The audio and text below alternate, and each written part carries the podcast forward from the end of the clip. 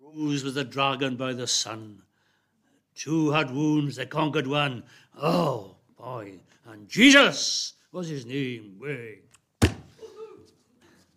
thank you, Zach. That's enough. If you'd like to turn to Hebrews chapter 11. Hebrews chapter 11. And um,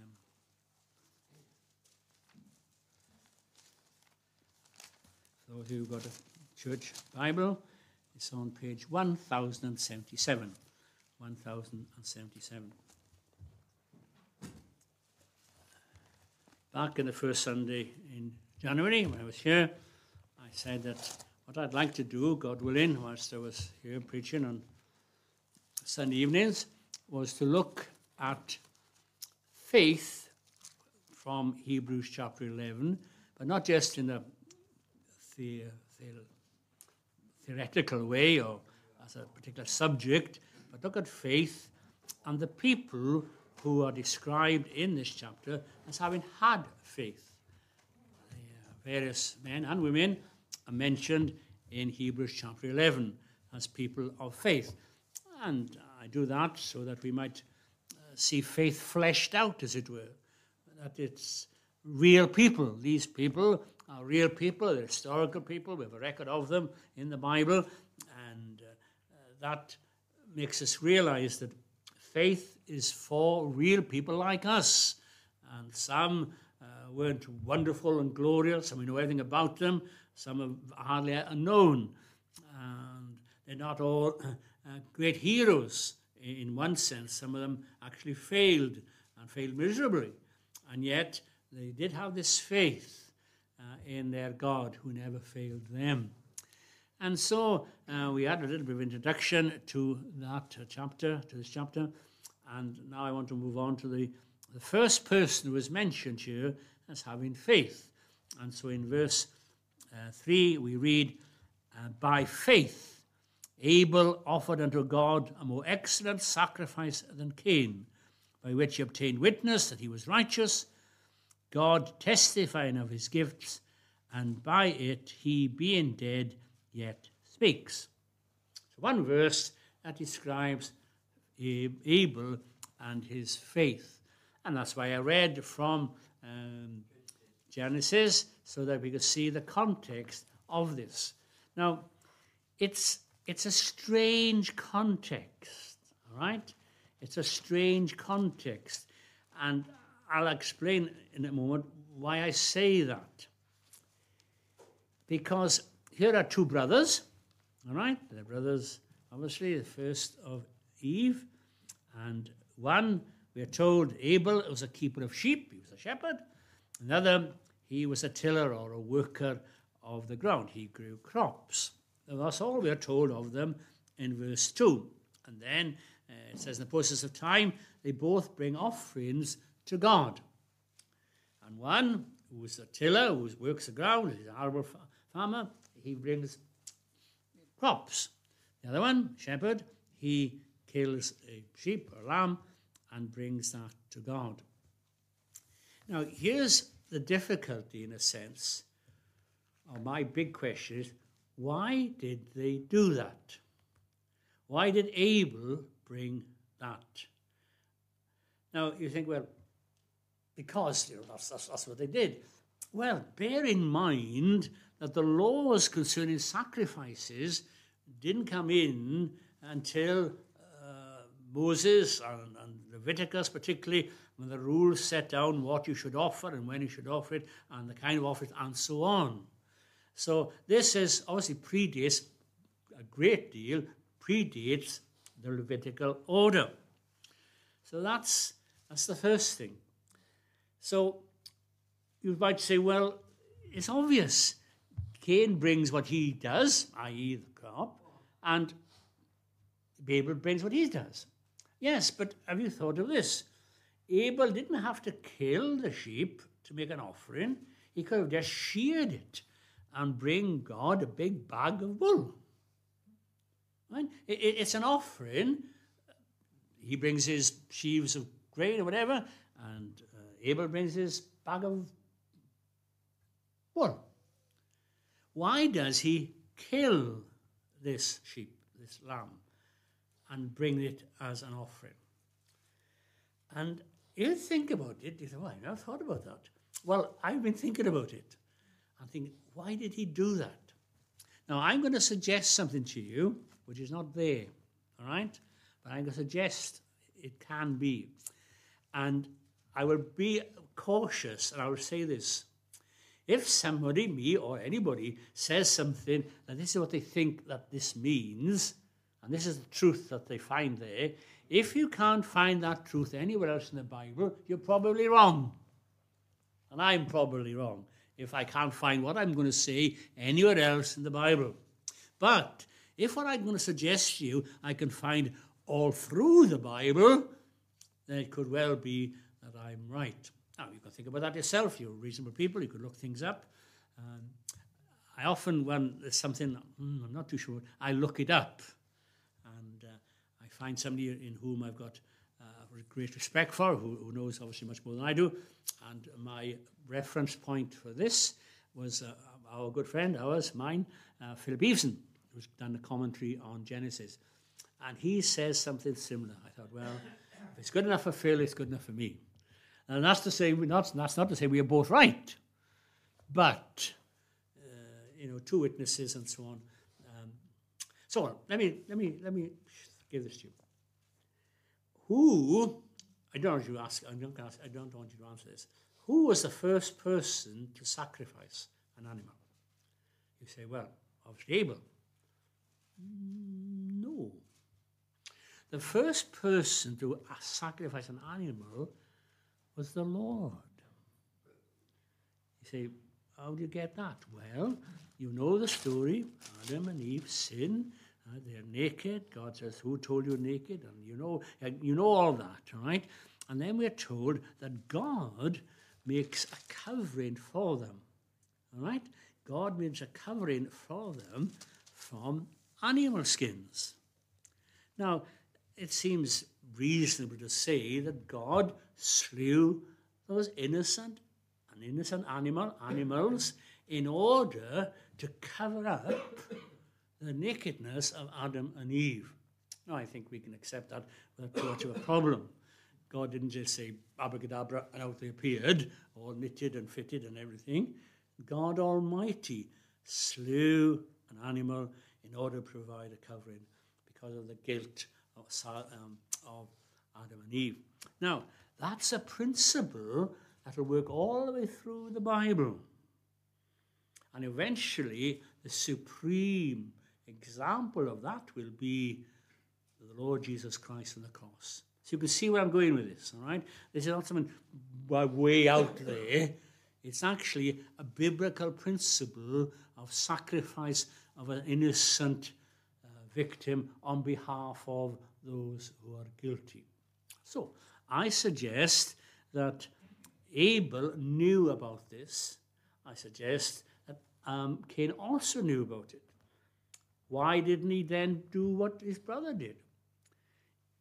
I thought to myself, well, somebody say, well, he, he just grew, grew grain, the grain. Well, yes, but surely if he thought about it sufficiently, he could have taken a bag of grain to Abel and said, listen, brother, um, I, I, I know we should offer sacrifices blood sacrifices, but I haven't got any blood sacrifices to offer. So let's sell me, I'll give a lot of my grain, sell me one of your, your, your lambs, your sheep, and then I can do uh, similar.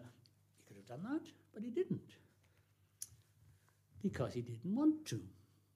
Because he felt that this would be sufficient. Now, again, we've got to be careful in the Bible, Leviticus, there are several kinds of offerings burnt offerings, sin offerings, and so on, peace offerings. And there is a grain offering. Right? But the grain offering is a thanksgiving offering.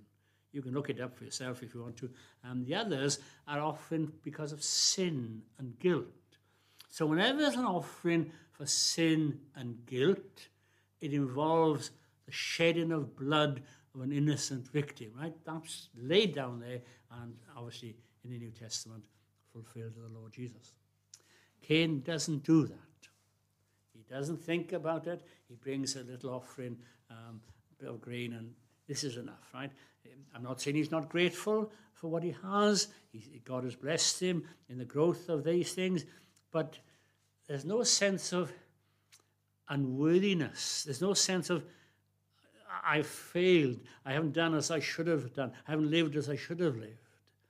But certainly with Abel, there's a sense of God has blessed me and I want to be thankful, but I'm mindful of defects in me.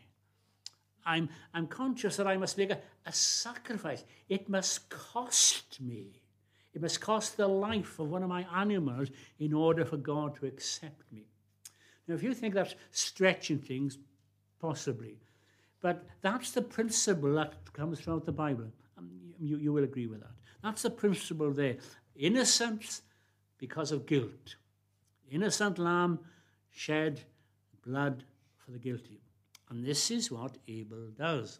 Now, we are told that Abel, by faith, Abel, by faith, Abel offered to God a more excellent sacrifice than Cain.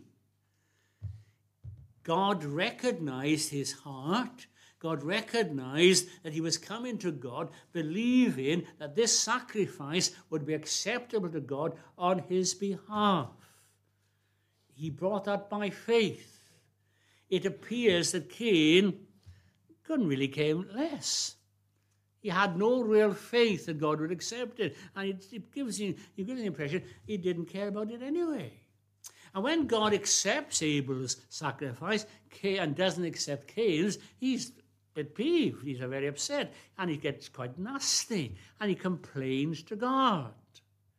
Why have you accepted him and not mine?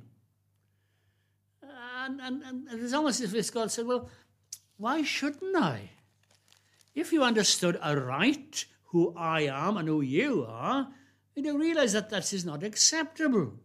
And the attitude of your heart is not right anyway. Why is your countenance fallen? If you do well and you're not accepted, sin lies at the door. There's sin in your heart. It's not that Abel is sinless. But Abel has seen there is sin in his heart, but this is a way whereby he believes that God will accept him. Although he is, he is a sinner, God will accept the sacrifice on his behalf. And that seems to me to be the principle there in that. So Abel is accepted because by faith he's brought an offering to God. Now, there are not many references to Abel in the rest of the Bible. Um, you will know some of them, I'm sure. One of the, the lovely references is again in Hebrews. You don't need to look this up, I'll read it to you. All right? Uh, the writer goes on to talk about the Lord Jesus Christ. I'll just give you the context. He talks about the Lord Jesus Christ as uh, the mediator, all right, of the new covenant. Um, this is Hebrews 12, around verse 24. Okay? And he talks about the people of God coming to God, coming to the living God. And to Jesus, the mediator of the new covenant, and to the blood of sprinkling, that's the blood of the Lord Jesus Christ, the blood of sprinkling that speaks better things than that of Abel. That's interesting, isn't it? What does the writer mean that this blood kind of speaks uh, better things than Abel? What things did the blood of Abel speak? Well, it would appear because this is what God says to Cain, verse 10 And he said, What hast thou done? The voice of thy brother's blood cries unto me from the ground. It's as if God is saying, that blood that you shed, that innocent blood you shed of Abel, that blood you shed uh, because you were angry with him and you didn't like the fact he was accepted and you weren't, that blood is almost crying out to me. I can hear it crying out to me. And it would appear uh, that that blood is crying out vengeance. I want vengeance, says Abel. I've been slain for no good reason by this brother. I want vengeance be taken on him. I want vengeance. The cry of vengeance. But the blood of the Lord Jesus Christ speaks better things. Because the blood of the Lord Jesus Christ doesn't cry out, vengeance, vengeance. Jesus never prayed as he's dying on the cross, Father, get, pay them back, pay them back. Look how they treated me. Deal with them, punish them, visit them with wrath and condemnation. Lord, sort them out. Amazingly, Jesus on the cross, in all the agony through which he's going, says, Father, forgive them, for they know not what they do. Isn't that amazing? This one blood cries out for vengeance. The other could have cried for vengeance, could have said, pay them back, could have said all kinds of things. But this one prays for his enemies, prays for those who are persecuted, and prays for those who have delivered him up. He prays for them that they might be forgiven. The blood of the Lord Jesus Christ cries for forgiveness and pardon for sinners like you and like me. That's amazing. It's amazing that the Lord Jesus should suffer so much pain and agony that such as you and such as I might be reconciled to God. And it's a biblical principle, as I already said, that there is no way for forgiveness for sin to be obtained, even in the Old Testament system, but by the shedding of blood. In fact, the writer of the Hebrews will say, uh, you know the verse well, without the shedding of blood, there is no remission. There had to be the shedding of blood. Innocent animals had to be slain. Now, some time ago, I mentioned to you that it's interesting when you talk about the cross of the Lord Jesus and the death of the Lord Jesus. And we know that the Lord had to die that we might live. But there are various ways of dying. There's a natural death that comes with old age. There's a death from accident or, or disease, and all kinds of ways of dying without actually shedding blood the word slain, right, that is used in connection with the Lord's death, he was slain. The lamb that had been slain is a picture of him, means that he died a violent death. He died a death that wasn't accidental, it was quite deliberate. And it was, it was an awful death. I use the word very carefully the death of the Lord Jesus was a bloody affair. It really was. And that's not because God in some macabre way wanted all this, this terrible thing to go on. Oh, it's dreadful. And there are some people that object to we gospel preachers who talk about uh, the only way of redemption and salvation is the shedding of blood by Jesus. They don't like it. They say it's a gospel of gore. It's not nice. It's not pleasant. It's not pretty. Well, of course it's not. Of course it's not. It's not meant to be pretty. It's not nice to be, not meant to be nice and lovely. It was a terrible thing. It's an awful thing. It was the worst form of capital punishment that the Romans could have imagined. It's torture, absolute torture from, from the time of being put up on the cross and the nails, and, and sometimes it would linger for one or two days. And gradually you wouldn't be able to breathe. Uh, because of the position you were in, upright, and you would slowly run out of breath. And that was an agonizing bit. And that's why they would break the legs to speed up the process. And the Lord went through all that. And it's a terrible, terrible business. And you have to say, well, well why couldn't he he just have kind of gently died? Well, two reasons. Firstly, because God is so holy. God is so righteous. God hates sin. He has a pure eyes and pure evil. He cannot look on iniquity. God hates sin. Sin is abhorrent to him. The descriptions of sin and unrighteousness in the Bible are horrendous. If you know the original, I don't tell you because it's very indelicate. And you think, oh, please don't tell me that. But that's what the Bible says. Horrendous. God hates sin, and God is going to punish sin. God must punish sin. There must be an outpouring of God's wrath.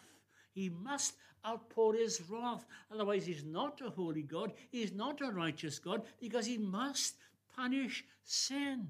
And throughout the Old Testament, the law of God, uh, you do this, fine, you don't do this, and there are repercussions and there are punishments. And many of the crimes of the Old Testament were punishment by death because it was important to God. This is my law. You keep it, you'll be blessed. If you don't keep it, you will die. And there's horrendous things there because God is a holy, righteous God, and He's going to pour out His wrath. And sin is so horrendous that it needs the wrath of God. And the Lord demands it. God couldn't say, you know, well, I know what I've said, but this is my son. This is my only begotten Son. This is the Son of my love. This is the Son whom I've loved from eternity and will love to eternity. This is my Son. I know he's going to, he has to be punished on behalf of my people. I know that, but, but I think I'll go gently with him. I think I'll go easy on him. It's not his fault. He isn't anything. I know he's going to die as a substitute. But I think when it comes to it, I'll go easy on him. I'll go easy on him.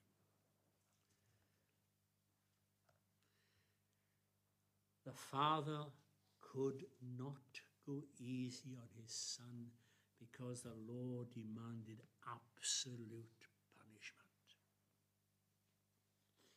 Cursed is everyone hangs on a tree. And the Lord Jesus was cursed by the very law of his Father. He was cursed as he hung on a tree. And God said it must be so. But, but Lord, he's your son. He's your son. The law has to be fulfilled. Punishment has to be meted out. And it's a dreadful business. We celebrate later in, on the, the Lord's Supper and, and what happened.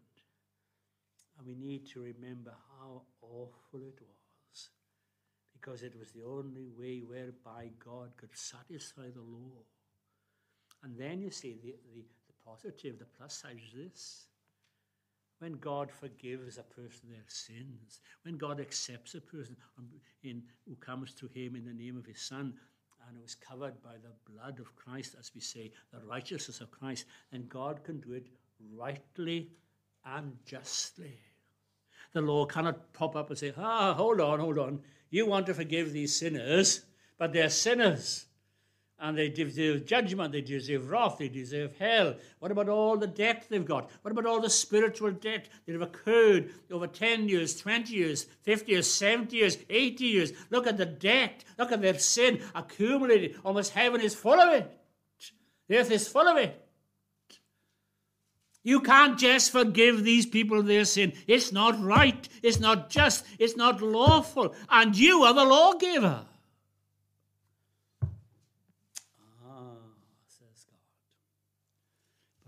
Can. And I can do it righteously. I can do it justly. Because my son has paid the penalty. He's paid the whole price. I don't know if you've ever been in debt yourself, or perhaps a relative of yours has. And uh, it's a dreadful thing to be in debt. It might be your fault, might be somebody else's fault. It might be a business that have folded uh, because of your mismanagement. It might be a business folded because somebody cheated you out of your, your proper uh, money or whatever. Uh, to be in debt is a dreadful thing. Not to have the means whereby to clear it. It's a dreadful thing. Or to know somebody who you, whom you love, perhaps a child, daughter, son was in debt, and you just feel so concerned, and, perhaps you can't do anything about it. But maybe you are able and say, listen, you shouldn't have got into debt. It's your fault, but I'll write you a check. Total amount. It'll be done.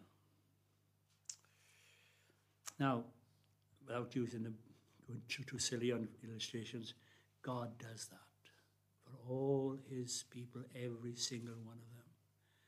God, as it were, says, right, you're in great debt. You can never repay it. If you lived a thousand lives, you'd never repay what you owe because of your sin. But my son has paid it totally. Isn't that great? Do you think so? I'm not sure if you do. You, you are allowed to kind of nod. I'm not expecting you to jump up in the air, but you can nod. Friend of mine says, you know, one of my favorite hymns, um, When Peace Like a River.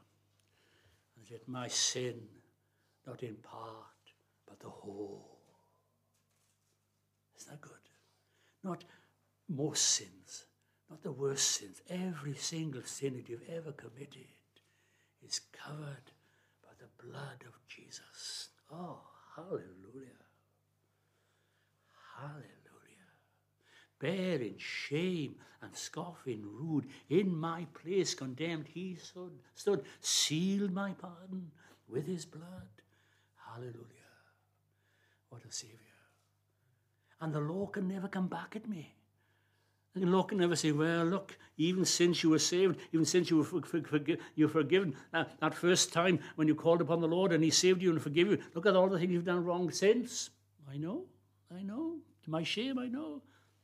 But the blood has covered all my sins, past, present, future, until He comes. There's not one sin that is uncovered. There's not one sin for which His blood is not atoned. Now, we need to see that because when God calls us to have faith in the Lord Jesus, we, we are called to have faith in what Jesus has accomplished on our behalf. We have to believe it. Now, I can understand someone saying, you know, that sounds too good to be true. Are you really telling me that all my sins are covered by the blood? Yes, I am all the sins of all his people for all eternity, totally forgiven and cleansed. But then, as we bring this to a close, Abel had to come to God.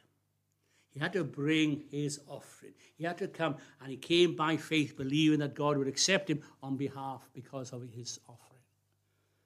And God expects you and me to come to Him and say, Lord, I want to be forgiven, I want to be cleansed, I want to be pardoned of all my wrongdoing because of what Jesus accomplished on the cross on my behalf. Don't come in my own strength. I don't come in my own righteousness. I don't come because I'm trying to be good and to be better. I come, as, as, the hymn says, naked I come spiritually, I'm naked. I've got nothing to bring, nothing to offer. I've just come, and all I've got is my sin. But Jesus died for sinners, and therefore died for me. I plead with you, Lord, have mercy upon you.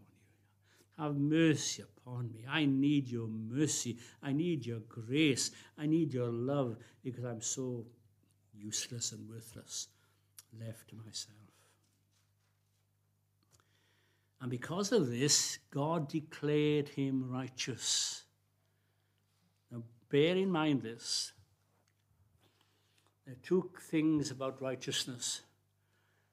God, firstly, declares us righteous on the basis of what Christ has done, and then he makes us righteous by the work of the Holy Spirit.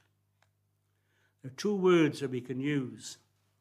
The old writers used to speak about the righteousness of Christ being imputed to the believer.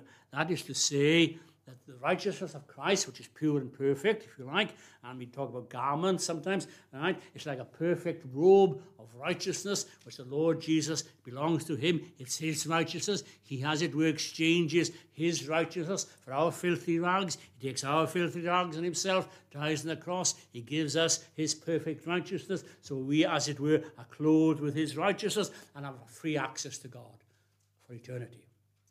But there's more than that. He does more than that. It's not just a garment that we have on Sundays. We look, we go, and have my posh suit on, and, and this is, I, I, this is, I'm righteous. God has declared me righteous. He's, he imputed righteousness to me. But God also imparts righteousness by the work of the Holy Spirit. He begins to work in me. So I don't want to do the old things I did. I may do, but I don't want to do. It He changes my heart. It changes my direction. It changes my bias towards the things that are wrong. He gives me a bias towards the things of God. He does this work. It's a great work of transformation. And it's a working process in some of us. And it's been taking a long time, and we should be far more ahead than we are. But it's the work of God, the Spirit, which He will continue until that day. Righteousness which is imputed righteousness which is imparted. So a righteous man is declared righteous by God, and then he lives righteously. If a man says, I've been made righteous by Christ, but I live as I please, his righteousness is rubbish. You cannot be declared righteous by God in God's sight because of the blood of Christ, then live as you please and do what you like. That's contrary to the whole of the Bible. When Christ makes you righteous, you seek to live righteously to his glory and to his praise. Well, let's bring this to an end. Abel, first person in this list. There'll be lots of names uh, that are in this list Abram and, and Noah and all kinds of people, and we look at them, uh, God willing, in the months that lie ahead. But the first one is old Abel and we know very little about him apart from what we read in, in Genesis. But Abel came with his lamb and says, This is my offering. It's an offering because I am a sinner. I believe you'll accept it because that's what you did for my dad. And you killed an animal to cover his nakedness. And I've killed an animal to acknowledge that I'm unclean in your sight but I want you to accept me on the basis of this sacrifice. And we come to God tonight and say, Lord Jesus, I've got nothing to bring, but I come to you because you have died for a sinner and I'm a sinner. Amen. Let's pray. Father, we thank you for your word. We trust what we've said is in accord totally with your word and with biblical principles. Uh, we thank you for the work of the Lord Jesus Christ as an offering for sin. Uh, it's all through the Bible, and it must be so. And in the letter of the Hebrews, the writer makes much of the, the, the offerings of the Old Testament. But none, none can be likened ultimately to the ultimate offering and sacrifice of the Lord Jesus Christ, who gave himself an offering for sin our sin, my sin. Oh, that we might have faith to believe, to trust, and to come to Him and acknowledge Him as Savior and Lord for Jesus' sake.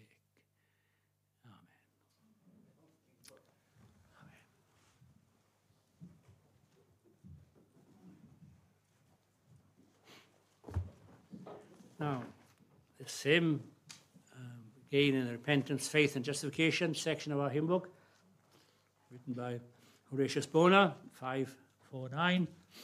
I heard the voice of Jesus say, Come unto me and rest. Lay down, thou weary one, lay down thy head upon my breast. I came to Jesus as I was, weary and worn and sad. I found in him a resting place, and he has made me glad. 549.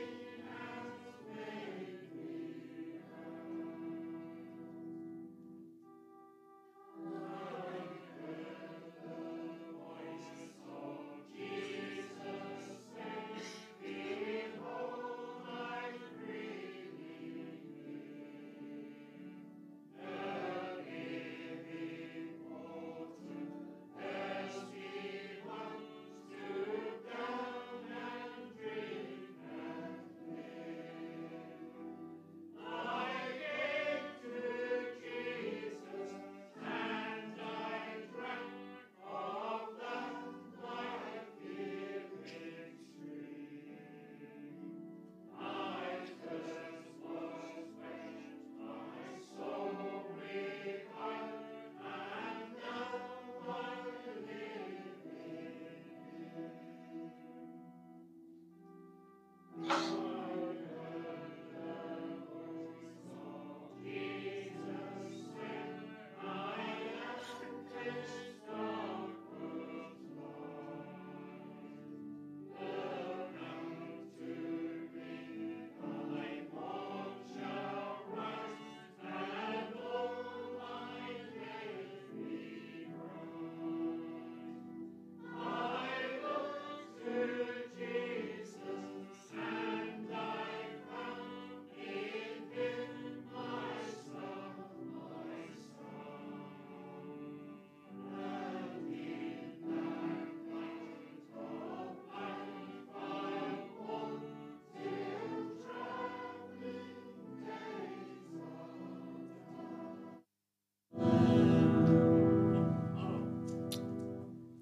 So, Father, we thank you for the privilege of being in your house on your day.